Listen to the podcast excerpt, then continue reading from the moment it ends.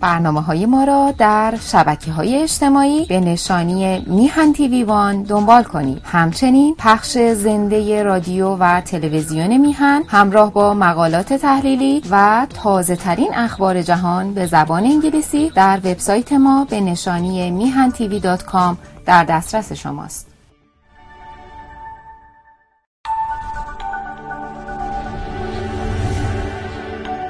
رادیو تلویزیون میهن هیچ گونه مسئولیتی در مورد مطالب و دیدگاه های مطرح شده و یا مدارک نمایش داده شده از سوی مجریان، تهیه کنندگان، میهمانان و کارشناسان شرکت کننده در برنامه ها را ندارد.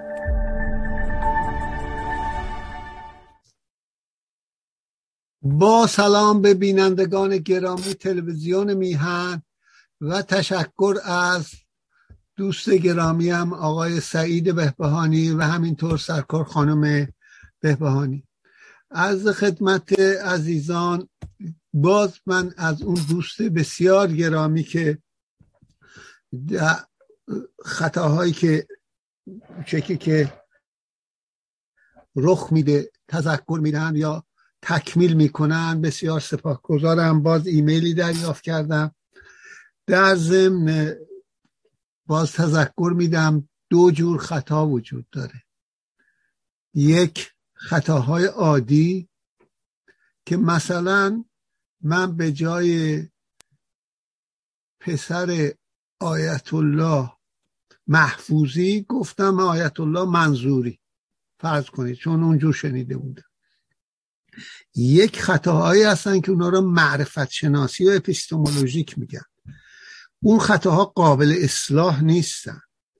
شامل اون جمله ابن سینا هستن که اگر یک خطا کنی و هزار توجیه بر آن بتراشی هزار و یک خطا کرده ای. مثل چی؟ مثل فرض کنید فرض الله و خالق برای عالم. دیگه بقیهش هرچی بریغ به خطاست. یا فرض اینکه زمین مرکز خورشید دور زمین میچرخه. من نمی‌دونم زمین دور خودش میچرخه و دور خورشید میچرخه. من فکر می‌کنم خورشید دور من میچرخه. این خطا خطای اپیستمولوژیک یعنی معرفت شناسیه قابل اصلاح نیست. از بیخوبون باید تغییر بکنه. از اون خطاها یکی هم همین آقای عطاالله مهاجرانی فکر می‌کنه اسلام می‌تونه با تمدن سرمایهداری صنعتی یا مسیحیت یا یهودیت گفتگو داشته باشن. نه. تمدنی غیر از سرمایهداری در دنیا باقی نمونده. تمدن فراورده های تولیدی بود که با ساختار فرهنگ دینی به وجود اومده بودن تمدن های سنتی. در حالی که این تمدن استثناعا اساسش روی اقتصاد و آزادی و برابری یعنی دموکراسی سکولاریسم که هیچ دینی با این اصلا یه جنس نیست تا بشه اینا رو با هم روبرو هم قرار داد گفتگو داشته باشن.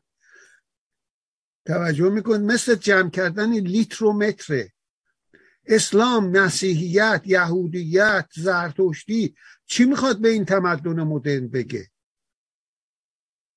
نماز بخون اشای ربانی بکن نمی‌دونم قربانی رو بسوزون سرتو تکون بده جلو دیوار ندبه الاخر که چی.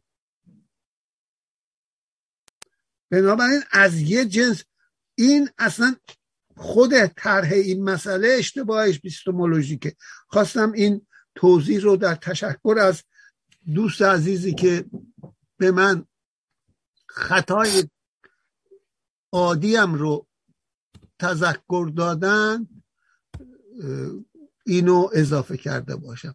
تکراره ولی به تکرارش میارزه. نباید اشتباه معرفت شناسی بکنیم.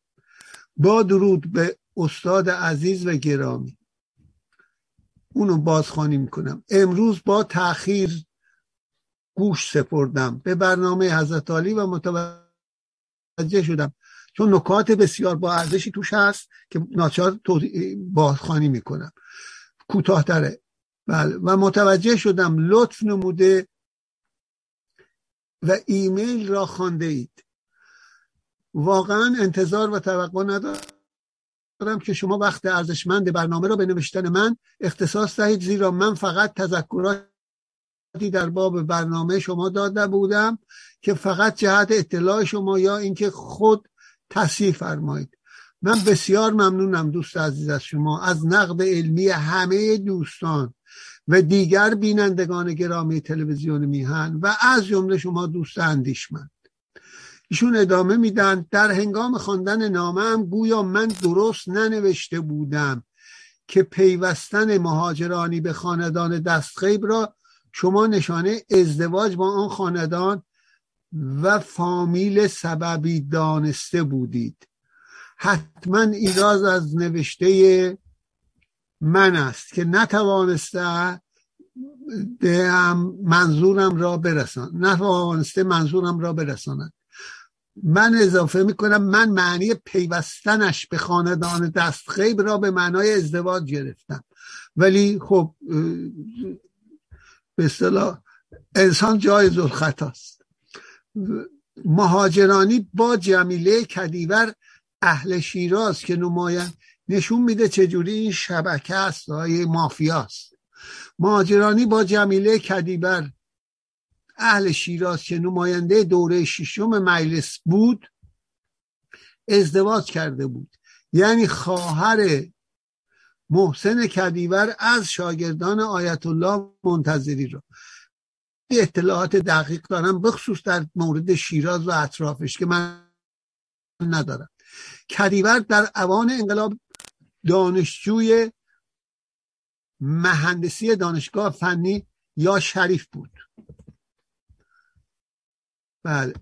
که مانند بسیاری به کسوت طلبگی در آمد و بعدها مشهور شد و هم اکنون ساکن آمریکاست. مبارکی آقای سروش هم همینطور کرد جهت اطلاع آن کسی که در شیراز دانشجو من اضافه می‌کنم بود و داماد خاندان دستخیب شد مصطفی معین وزیر علوم بعدی در دولتهای هاشمی رفسنجانی و خاتمی بود باز من اضافه کردم.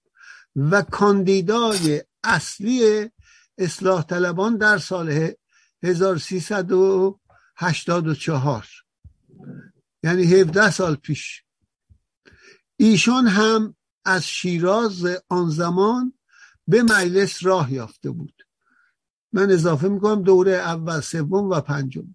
منظور من ایشون می نویسن از پیوستن مهاجرانی به خاندان دستخیب این بود که در شیراز آن زمان دو شاخه یه روحانی طرفدار خمینی آقای خمینی محسوب می شدن دار و دسته حائری شیرازی و گروه دستغیب ها که رقابت های در میانشان وجود داشت. بنابراین دانشجویان غیر بومی یا مصطفی بدون وابستگی به گروه دستخیب یا حائری شیرازی امام جمعه شیراز پس از ترور دستخیب نمیستند در انتخابات پیروز شوند. لذا باید پوزش مرا بپذیرید که نوشتم گویا, نبو... گویا نبود و شما چنین برداشت کردید. توضیح دادم. نکته دیگر که از سخنان شما بر اساس نقل قول خود زنده یاد براهنی برداشت کرده ام و امیدم در ایمیل به من پاسخ بدهید. من دوست عزیز با اجازهتون همینجا پاسخ میدم چون ممکن است این ابهام برای دیگران در شنوندگان تلویزیون میهن هم پیش آمده باشه. این موضوع است که ایشان یعنی براهنی و زندیات ساعدی هر دو متولد 1114 هند. درست. و در زمان حکومت فرقه دموکرات ده سال سن داشتن کاملا درست.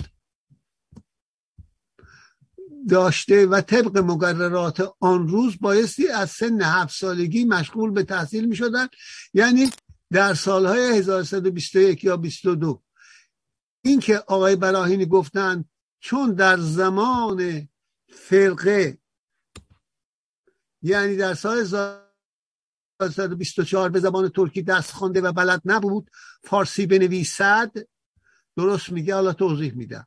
مطلب روزنامه دیواری من دیواری رو اضافه کردم. روزنامه دیواری را به ترکی نوشتن در خونه.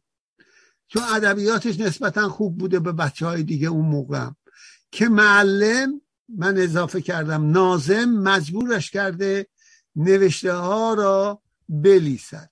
اینجا این پرسش برایم پیش آمد که آقا ایشان در ده سالگی همزمان با حکومت فرقه شروع به تحصیل کردهاند یا در سن موظف هفت سالگی شروع به تحصیل کردن؟ هفت ساله رفته. که لاجرم حداقل دو سه سالی به زبان فارسی درس خوانده بود.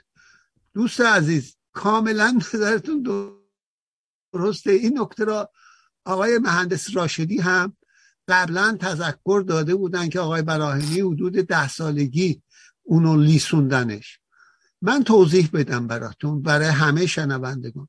دکتر براهنی حدود ده سال داشت یعنی شاگرد کلاس سوم بود که بعد از دو سال فارسی خواندن یک سال ترکی خوانده بود. و در سال چهارم با ترک خواندن زبان ترکی و با ترک خواندن زبان فارسی به مدت یک سال یادشون میره بچند برای نوشتن روزنامه دیواری به قول خود در خانه می‌بیند نمی‌تواند فارسی بنویسد. مادرش هم که بلد نبود.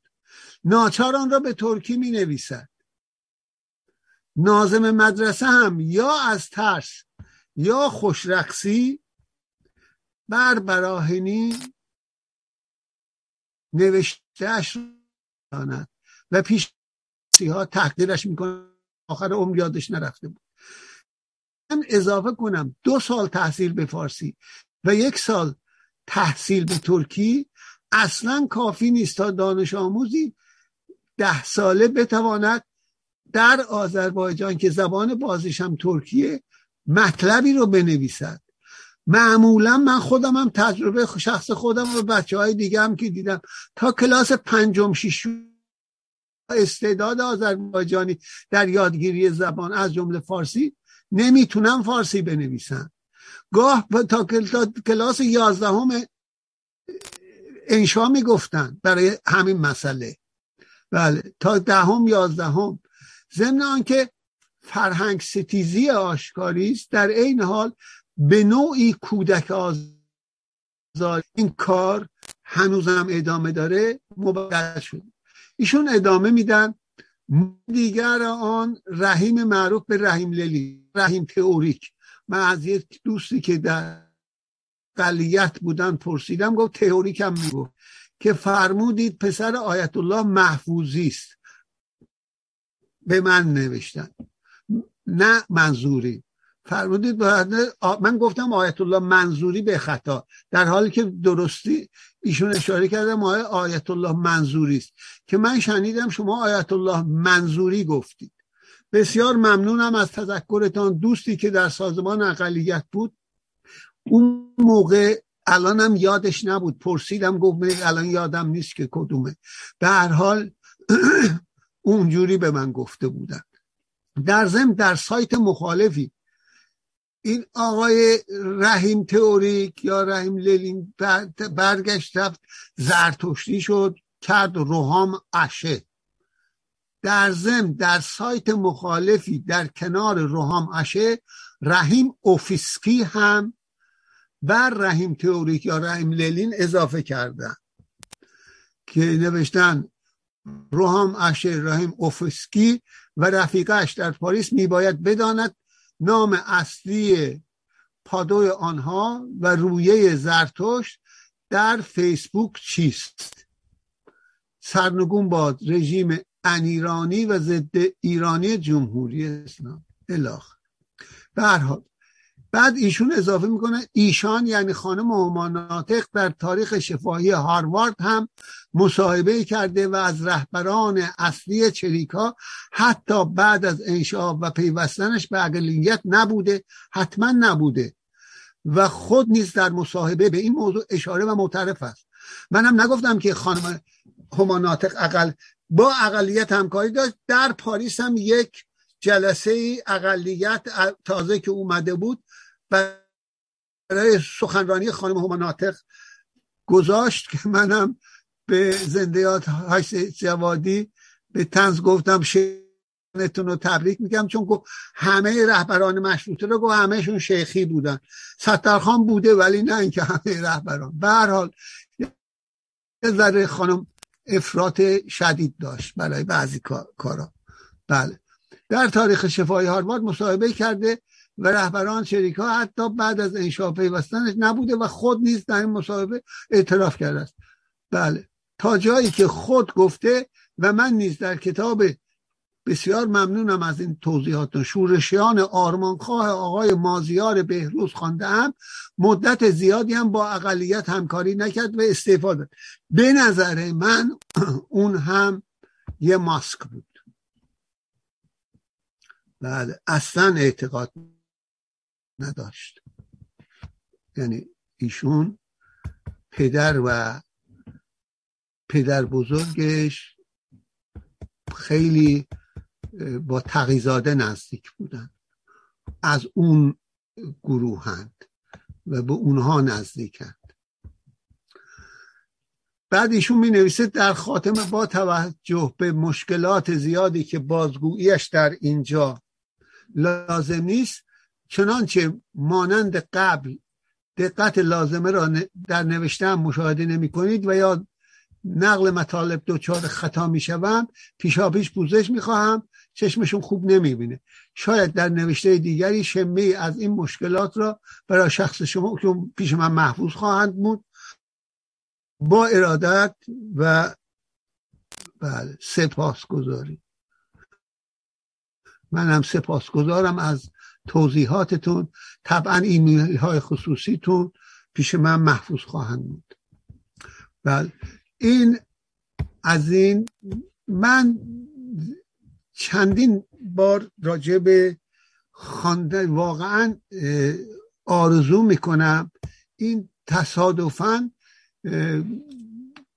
این صابر شیروانی حقوقنامهش که به قول کسروی به اندازه یک لشکر به مشروطه ایران خدمت کرده. هشتاد درصدش هم تقریبا مربوط به ایران و خصوص آذربایجان ایران نهزت مشروطه و به اصطلاح مبارزات مردم آذربایجانه حدود نزدیک 500 صفحه است کتاب.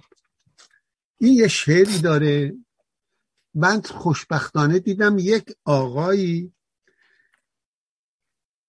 که احتمالا آذربایجانی بودن و شاعر به نام آقای احمد شفایی زیر نظر حمید محمدزاده که ایران شناس خیلی خوبیه با تصاویر که عظیم عظیم زاده کشیده اون رو به فارسی ترجمه کردن.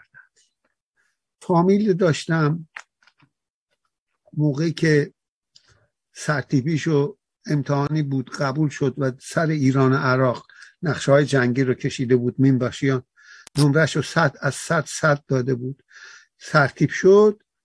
دوره سرتیبی به من گفت دیوان اینو پیدا کن برای من بیاد. حقوق نامه بردم. بعد از سه ماه به من گفت شما اون دوران تاریک رو ندیدید.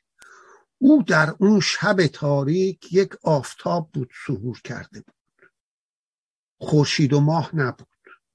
ذهن منو اون تکون داد. من این کتابشو گرفتم بهشون دادم. ایشون هم وصیت کرده بود که بعد از مرگشون کتابای فارسیشو به من دادن. عمویم بود مثل به هر حال یادشون بخیر. این بیت ربایی را هم در دفن شدنش طبعا هر کسی شهری رو که بزرگ شده کودکیش اونجا گذرانده از همه جا بیشتر دوست داره. در ایران و در تبریز دفن بشه یک نام بخور نمیر و آرام تنی. یک سخف گلی زیر لواگ وطنی. دیوانه آن دمم که بینم روزی اندر وطنم مراست گور و کفنی. این هم به یاد ایشون. و این شعر رو من فارسی شو دیگه می‌خونم. هرچند عین دیوان حافظ این اشعارش به هیچ زبان حتی به ترکیه ترکیه بر نمیگرد. لطافتش از دست میده. و اینم بگم که شعر ساتیریک با این شروع شد در به اصطلاح زبان ترکی با صابر شیروانی که ادامه یافته هنوزم ادامه داره و موجز شباستری هم ادامهش در ایرانه و در ادبیات فارسی فقط دو نفر داریم. حذف زیاده. یکی عبید زاکانیه یکی هم الان آقای هادی خورسندی هستن که به اصطلاح این کم نظیر واقعا. شعر رو می‌خونم. دقت کنید کلماتو. مادام که حامیان ظلمت خیلی خوب ترجمه کرده. گاه خطا داره. عنوانش غافلانه خوابت. غافلانه بخواب. بخواب غافل ترجمه کرد. مادام که حامیان ظلمت یعنی دولت و دین که الان هر دو یکی خواهند ادامه جهالت. فهمد مگر این گروه ملت؟ توحید چه باشد و نبوت؟ مکتب کند. این شعرم توضیح بدم از نظر هنری. مصرع اول با سوم قافیه می‌سازه دوم با چهارم قافیه می‌سازه. خیلی هنر شعری قوی می‌خواد و مترجمش هم آقای شفایی همین کار رو انجام داد. فهمد مگر این گروه ملت توحید چه باشد و نبوت؟ مکتب کند اقتضا زمانه بیخار شود گل فراست. کم جوی صفا در این میانه. با بیت اول قافی است. یعنی مکتب کند اقتضا زمانه کم جوی صفا در این میانه.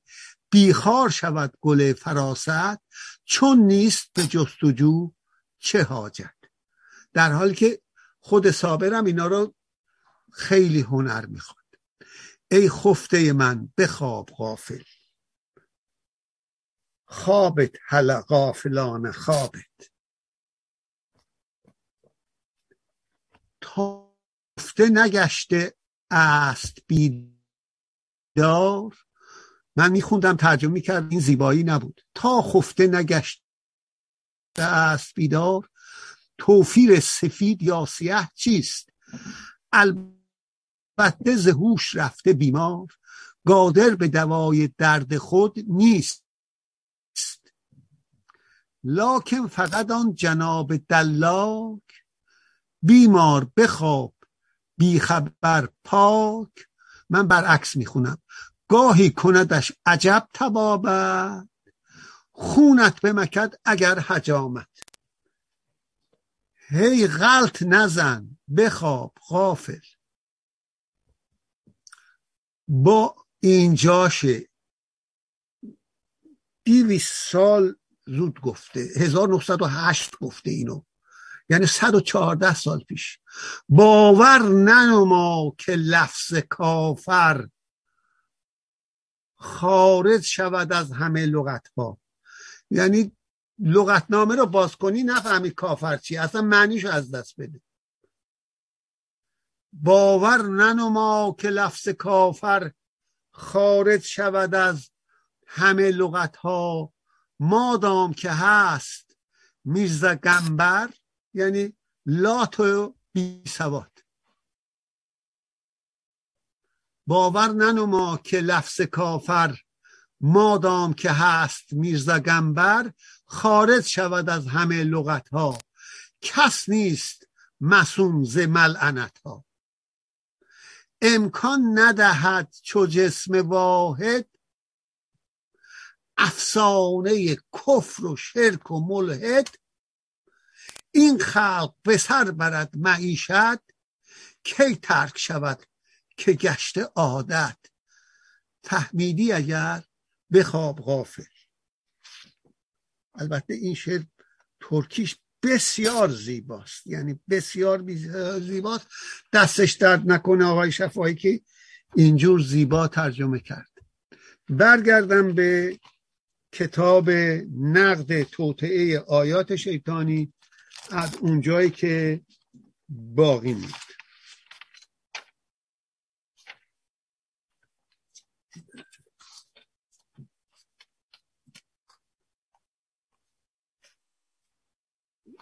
متفکرین نکتبین غرب اونایی که خودشون انتخاب کردن دیگه نمیرن که آتئولوژی رو بخونن مثلا. متفکرین نقطبین مغرب زمین نیز به خوبی به این ضعف و تباهی تمدن غربی اشاره کردند. ضعف و تباهی که از گفتگو و ایجاد رابطه با انسان درمانده است. خیلی جالب. اصلا تنز کم نظیری واقعا. در تشخیص شعورش این تمدن قبل به تباهی نمیره. بحران هایی داره که بیشترم اقتصادی هن. و گاه سیاسی.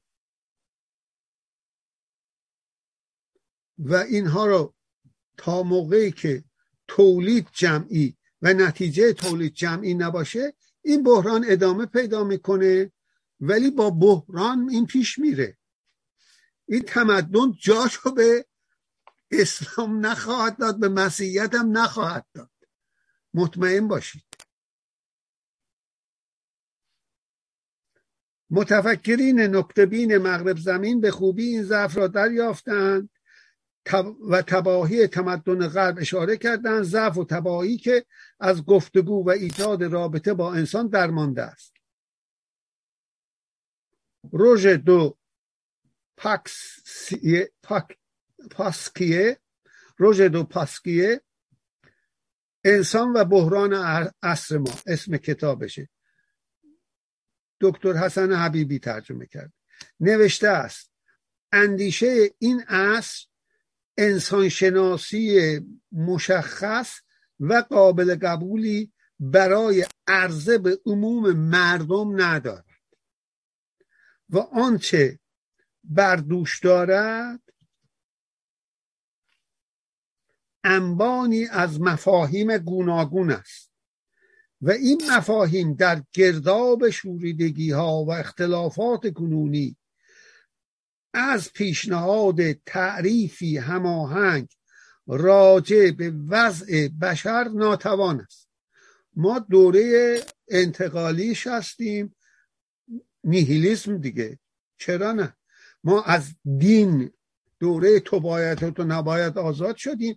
در دوره نیهیلیزم هستیم. و پلورالیزم تصادفا. پایه دموکراسی. اختلاف فکر طبیعی است. هم بسته به سطح معلومات دانش تجربه و پیشرفت بشر. بایستی رفت اون آخرینش رو گرفت همیشه. یعنی هر تعریف هماهنگ راجع به وضع انسان ناتوانند. آری در هیچ تمدنی همانند تمدن جدید این گونه کامل و نظامواره از این نکته ها قفلت نشده است که دنیا برای چیست؟ دین بگه که برای چیه؟ ما از کجا آمده ایم؟ آقای عطاالله مهاجرانی شما بفرمایید. آمدنمان بهر چه بوده؟ بفرمایید. به کجا می‌روم؟ آخر ننمایی وطنم مولاناست که اون شعرش رو تضمین کرد. و چرا بایدمان رفت؟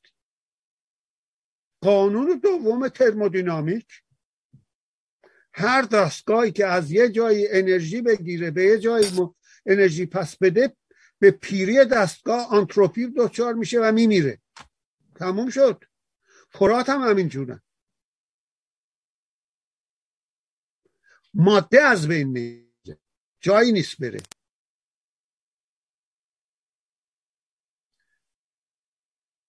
قرآن چی میگه؟ ما خلقت الجن و الانس الا لیعبدون. من انس و جن خلق نکردم مرا به من عبادت کنه. تموم شد. اینه دیگه. جواب تو اینه. اشتباه می‌کنم بفرم ادامه میده. در روز تارپود مفهوم انسان از هم گسیخته است. مکتب تطورگرایی درد از اینجاست. مکتب تطورگرایی از آدمی میمونی والا و پیشرفته ساخته. آنگاه فلسفه پوچی و عبسگرایی گام به میدان نهاده است تا باقی مانده همسازی آدمی را حتما با خدا اسم, بی ما از وی بگیرد و این چنین شده است. این تمام دردش از همین تطورگرایی یعنی علم اولوسیونه.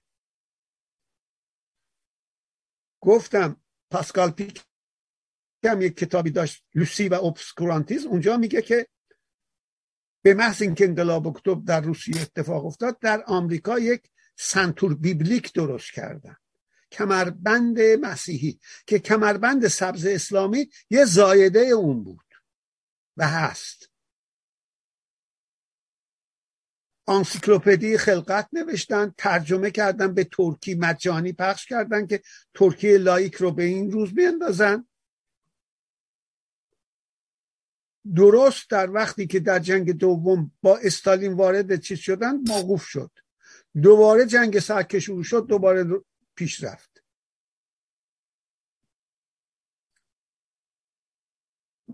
اونجا در مقدمه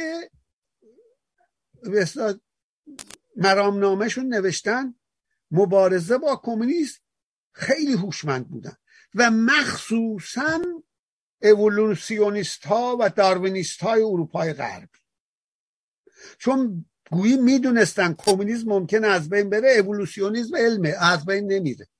الان هم با ژنتیک مسلح شده. ایشون هم دردش هم اونجاست دقیقا خواستم بشناسیم که چیه.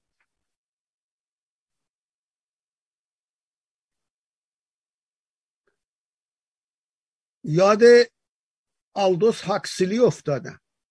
یه داروینیست رو پرانتزی باز می‌کنم میام. می... آورده بودن در آکسفورد با یک کشیش مصاحبه کنه کشیش مثل آقای عطالله ماجرانی می برمیگرده میگه تو از طرف مادر میمون بودی یا پدر؟ آلدوس هاکسلی جمله گفته که در تاریخ علم ثبت شد.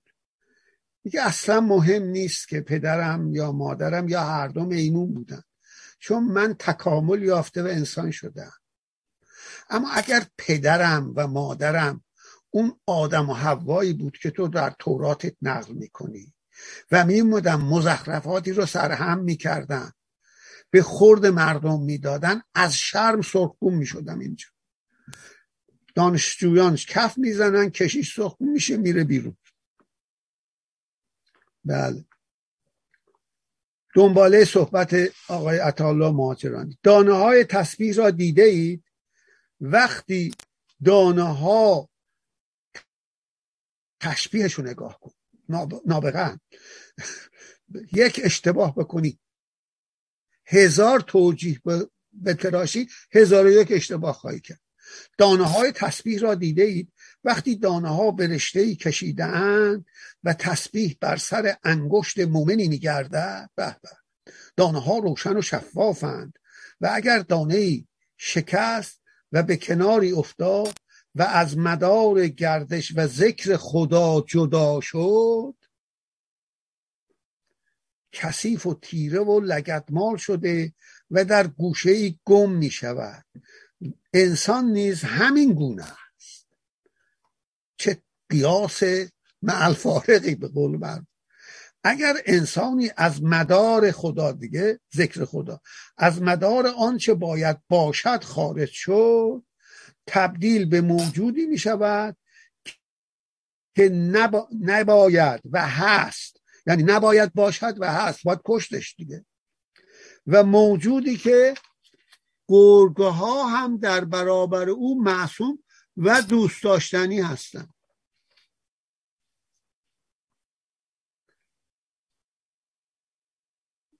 دوست اصلا ببینید طبیعی است که افراد انسانی بنا به جنسیت شرایط زیست فرهنگ درجه پیشرفت سیستم اقتصادی و اجتماعی و فرهنگی جامعهشان افراد گوناگونی هستند و کسرت به این دلیل تکسر در دموکراسی حرمت گذاشته میشه.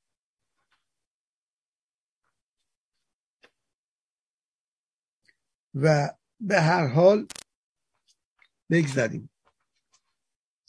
تمدن غرب نیز همین است. گرچه اشپینگلر در کتاب سقوط تمدن غرب و سقوط غرب نوشته و توینبی در بررسی تاریخ به زوال این تمدن اشاره کردن مارکس هم اشاره کرده. منتها میگه در اوج تکاملش متحول میشه. تا می‌تونه پیشرفت بکنه این تمدن با نمیسته و بسیارم با تمام عیوبی که داشته و خصوص در دوران کلونیالیزمش و نو کلونیالیزمش داره اما نسبت به تمدنهای قبلی بسیار باشکوهه. من یک نوشته ای از مارکس که شومپیتر صاحب مکتب وین که استاد هاروارد بود و کزینگر هم شاگردش بوده از جمله از اون هفته دیگه نقل خواهم کرد. راجب سرمایه داری. آخرش شومپیتر می نویسه که میگه تنها اینه که تمام اون رابطه انسان را با طبیعت مستقیم کرد. الاخر الاخر میشماره. آخرش می نویسه این جملات مارکسه نه اینکه راکفلر یا نمی‌دونم فورد. طبعا چیزهای خیلی خوبی برای این تمدن مدرن برای محصول سرمایداری صنعتی دیگه. چیز دیگه ای نیست. دموکراسی هم همینطور. باید سواجریش رو گرفت به قول توحشش رو گرفت. که در ایران در سرمایداری وحشی یعنی سواج زندگی می‌کنیم تمدن غرب نیز همین است. گرچه اشپینگلر در کتاب سقوط غرب و تویمبی در بررسی تاریخ به زوال این تمدن اشاره کردن اما انصاف این است که در نیمه دوم قرن بیستم تمدن غرب با شتاب بیشتری ثابت کرده است که نمی‌تواند پناهی برای انسان امروز باشد.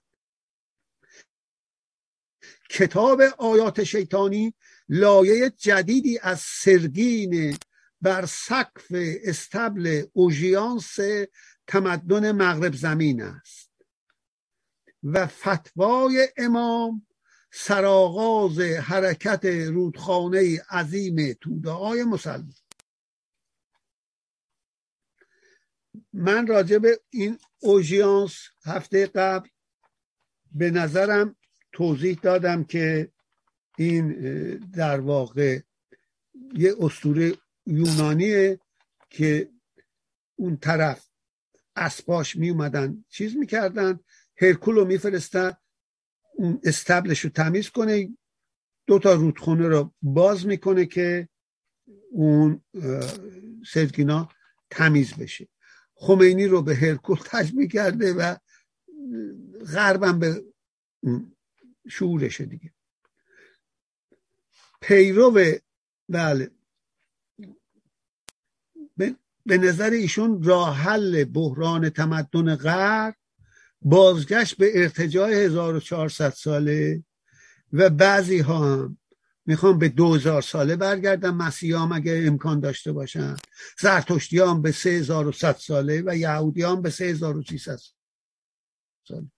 تمدن دینی تموم شده. فرهنگ های دینی باقی موندن هیچ چیز تولید یهودیت و زرتشتی و مسیحیت و اسلام و هندویزم و نمی‌دونم چیز نیست. همش سرمایداری صنعتی. این تمدنه. فرهنگ های دینی باقی موندن. فرهنگ تمدن مدرن هم باقی مونده که به غرب ربطی نداره. هر جا سرمایه‌داری صنعتی رشد کنه اگه بخواد خوب رشد کنه باعث اون ارزش هاشو داشته باشه. یعنی آزادی رو حرمت بذاره برابری رو انسانی شهروندان لغو هر نوع تبعیض رو زن و مرد و دینی و زبانی و نژادی رو حرمت بذاره سکولاریزم باشه و اون وقت میشه ژاپن. میشه کره جنوبی میشه تایوان. حتی چین در آینده هند. فرق نمی‌کنه. مالزی یک الاخر پیرو فتوای امام خمینی رهه. بله.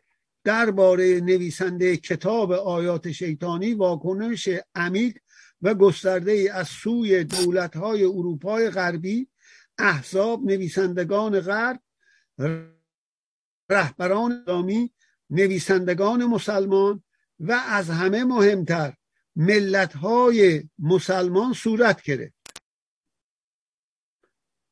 و مراد از بله مقصود از واکنش عمیق اشاره به عمق توطعه انتشار کتاب آیات شیطانی است و مراد از گسترش آن حضور همه جانبه غرب با تمام امکانات تبلیغاتی و فرهنگیش و نیز حضور مسلمانانی بود که در برابر این توطعه شهدای خود را بر دوش گرفتن کدوم شهید شده به خاطر آی... کتاب ترسانی. زنده صادق جلال العظم نشون داد که تصادفا دولت انگلستان بر علیه سلمان رشدی فشار می آورد و دائما ارتجاع رو تقویت می کرد و می‌کنه.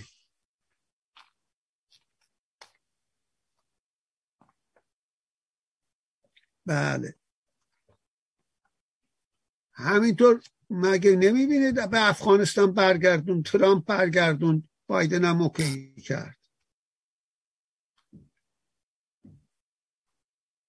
می‌دانستم که توطعه مستمر خواهد بود. بارکالله و غرب در مقابل فتوای امام استادگی و برخورد خواهد کرد. طبیعیه. جلو تروریسم وای میستن. نه اینکه سلمان رشدی طرفداری می‌کنن. و اشاره کردم حلوا رو به خاتمی خوروندن اومد نوشت که دولت دیگر قصد ترور ندارد. اونجا سپاه اطلاعیه داد که ما داریم. غرب تمدن و فرهنگ خود را در دژ استوار و ماندگاری خود را دژ استوار و ماندگاری می‌داند. و معتقد است که هر کس بدان پناه برد از هر آسیبی مسون است. حال چگونه می توانست بپذیرد که جان سلمان رشدی در لندن که یکی از مهمترین مراکز سیاست و اقتصاد و تبلیغات دوران حاکمیت استیلای غرب است در مخاطره بیفتد.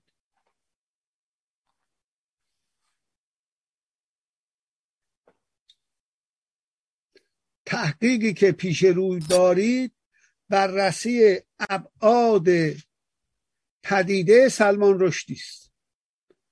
نگاهی به کم و کیف توطعه آیات شیطانی است.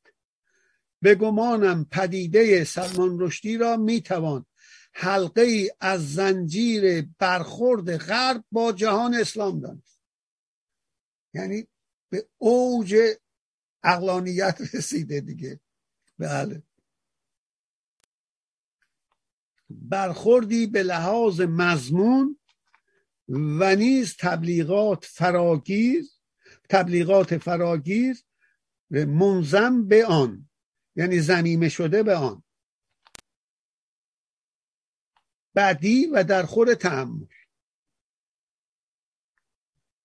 من باز تکرار می‌کنم اسلام چه دارد جز امر و نهی های دینی؟ مسیحیت هم اونجور زرتشتی هم اونجور نمی‌دونم. یهودیت هم اونجور هندویزم هم اونجور. یعنی احکامی که عموما قوانین قصاص و غیرهشون هم همه در مسیحیت و یهودیت و زرتشتی هم شلاق داره و اینا کاری نداریم. هر کم خود نجسی رو به آتش بندازه جزاش مرگه. الاخر بله. همهشون قوانینشون استج... اغلبشون استجایی.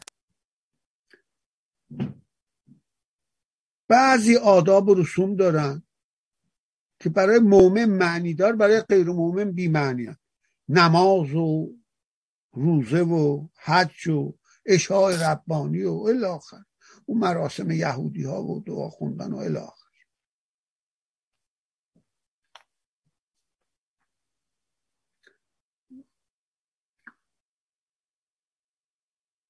به گمانم دوباره می‌خونم. پدیده سلمان رشدی را می‌توان حلقه ای از زنجیر برخورد غرب با جهان اسلام دانست.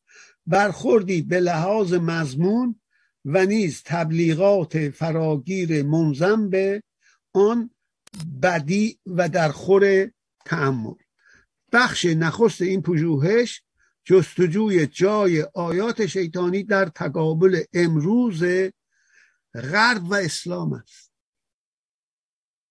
باز همون حرف بیمعنی است. تمدن غرب با دعوا نداره. اصلا جداست یه چیز دیگه است. لیترومتره. چه حرفی با اسلام اسلام می‌تونه به غرب بزنه؟ آیا اسلام اقتصادی وجود داره که بتونه بحرانهای اقتصادی تورم و بیکاری رو کم کنه؟ می‌بینیم دیگه. اقتصاد مال خرب اینجا رسیده که ایرانی ها در فقر میلیونر شدن. پولشون میلیونه ولی هیچی نیست. دنبال بخش نخست این پژوهش جای آیات شیطان را در تقابل امروز غرب و اسلام است و در بخش دوم سلمان رشدی و آثار منتشره او مورد بررسی قرار می‌گیرد و در بخش سوم به نقد و تفسیر آیات شیطانی می‌پردازیم در بخش چهارم اصلا به اینا نمی‌رسیم دیگه. فقط خواستم عزیزان اطلاع داشته باشم در بخش چهارم فتوای امام خمینی مورد بررسی قرار می‌گیرد که من خوندم هفته قبل. در بخش پنجم واکنش غرب و مسلمانان مورد توجه است. و بالاخره در بخش ششم جنگ صلیبی غرب در وجه فرهنگی آن که با آیات شیطانی اوج تازه ای رافتد اون لایی که اصلا به غرب مربوط به مسیحیت مربوط نیست که به جنگ صلیبی ربطش میدی. سلمان رشدی هم مسلمان زاده است. مسیحی هم نیست. از اون حرف است. بله. و بالاخره در بخش ششم جنگ صلیبی غرب در وجه فرنگی آن که با آیات شیطانی به اوج تازه گرفت و نقش و اثری که نویسنده در این عرصه داشته بررسی خواهد شد. بدون تردید این پژوهش کاستی فراوانی خواهد داشت و مهمترین سبب این کاستی ها که از دید اهل نظر پوشیده نخواهد بود محدودیت دانش درست میگه و توان من اضافه کنم محدود اندیشه نویسنده و و توان اندیشه نویسنده یعنی محدودیت توان اندیشه نویسنده و نیز اشتغال او به امور اجرایی و سیاسی است. منت پذیر خواهم بود که خواننده محترم کاستی ها را بگوید.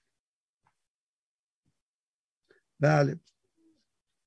واقعیت دوباره تکرار می‌کنم. اصر ادیان گذشت. با اصر فلسفه. و اصر فلسفه هم با اصر علم که از قرن بیستم به خصوص به حاکمیت رسید قرن نوزدهم اصر فلسفه بود.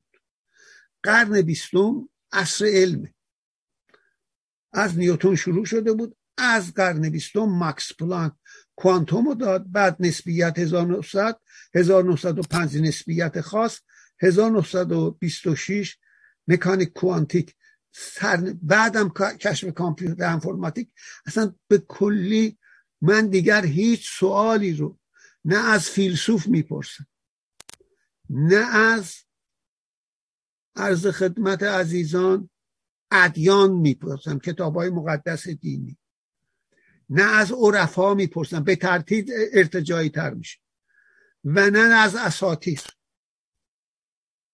فقط از علم می‌پرسیم. و حقوق بشر هم بهش اضافه شده خوشبختانه. دوباره تکرار می‌کنم. اصر ادیان از جمله اسلام در تمدن سرمایداری صنعتی سپری شده است.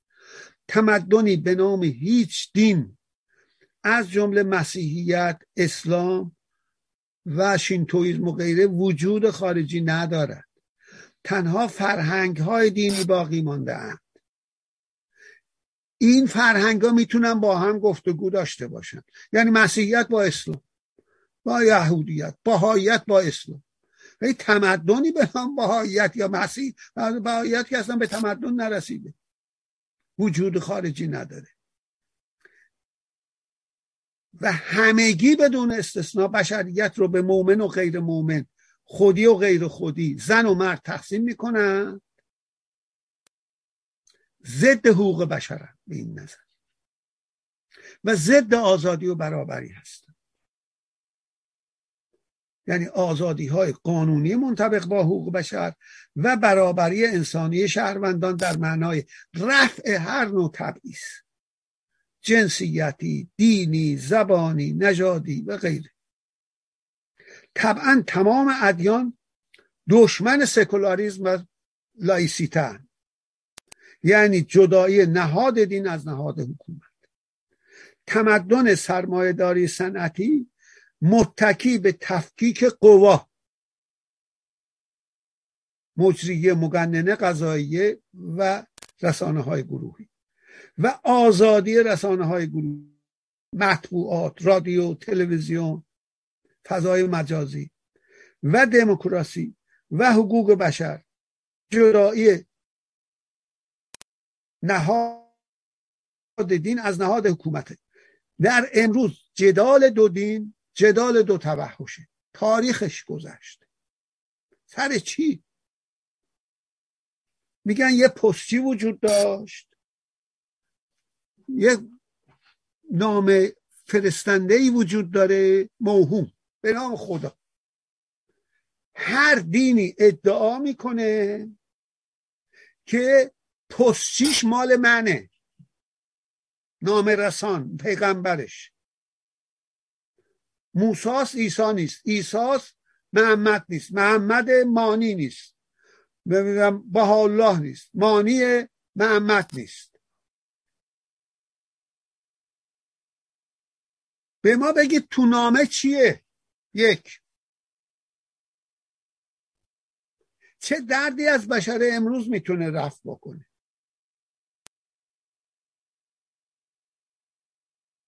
اصلا نام رسان نام فرستنده وجود داره یا نه؟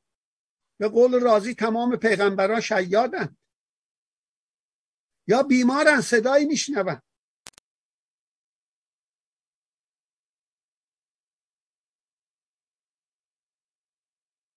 ممنون عزیزان و شب و روز عزیزان. به خیر تا هفته دیگر.